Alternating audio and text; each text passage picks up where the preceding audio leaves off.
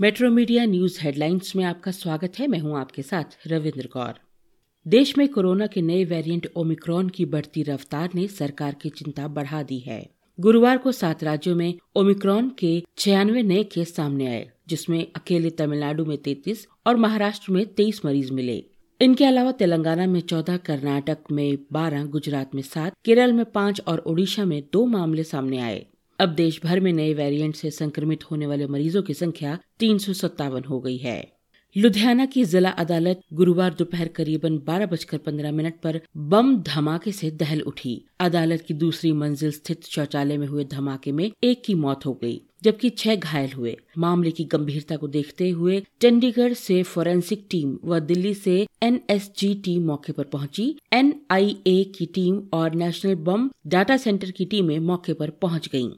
उत्तर प्रदेश स्थित अयोध्या में ज़मीन की खरीद फरोख्त मामले में कथित अनियमितता सामने आने के बाद राजनीतिक दलों ने एक दूसरे पर आरोप प्रत्यारोप का दौर शुरू कर दिया है। यूपी कांग्रेस की प्रभावी प्रियंका गांधी वाड्रा ने मांग की है कि सुप्रीम कोर्ट की निगरानी में मामले की जाँच होनी चाहिए।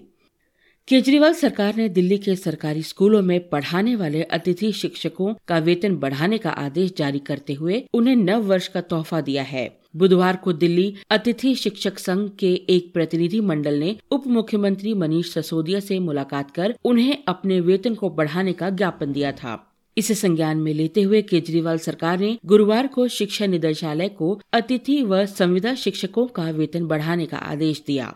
राष्ट्रीय राजधानी में गुरुवार को लगातार तीसरे दिन कोविड के संक्रमण के 100 से अधिक मामले आए। 118 नए मामले दर्ज किए गए और एक मरीज़ की मौत हुई। मज़बूत ग्लोबल संकेतों की वजह से भारतीय शेयर बाज़ार में आज लगातार तीसरे दिन भी तेज़ी का माहौल बना रहा। शेयर बाज़ार में हालाँकि कई बार मुनाफा वसूली के चक्कर में जमकर बिकवाली भी हुई। इसके बावजूद सेंसेक्स और निफ्टी दोनों ही सूचकांक लगातार हरे निशान में ही कारोबार करते रहे।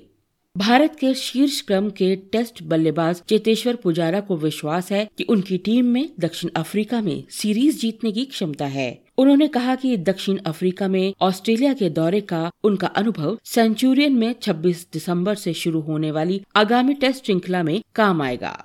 इन खबरों को विस्तार से पढ़ने के लिए आप लॉगिन कर सकते हैं W W W dot metro media live dot com धन्यवाद।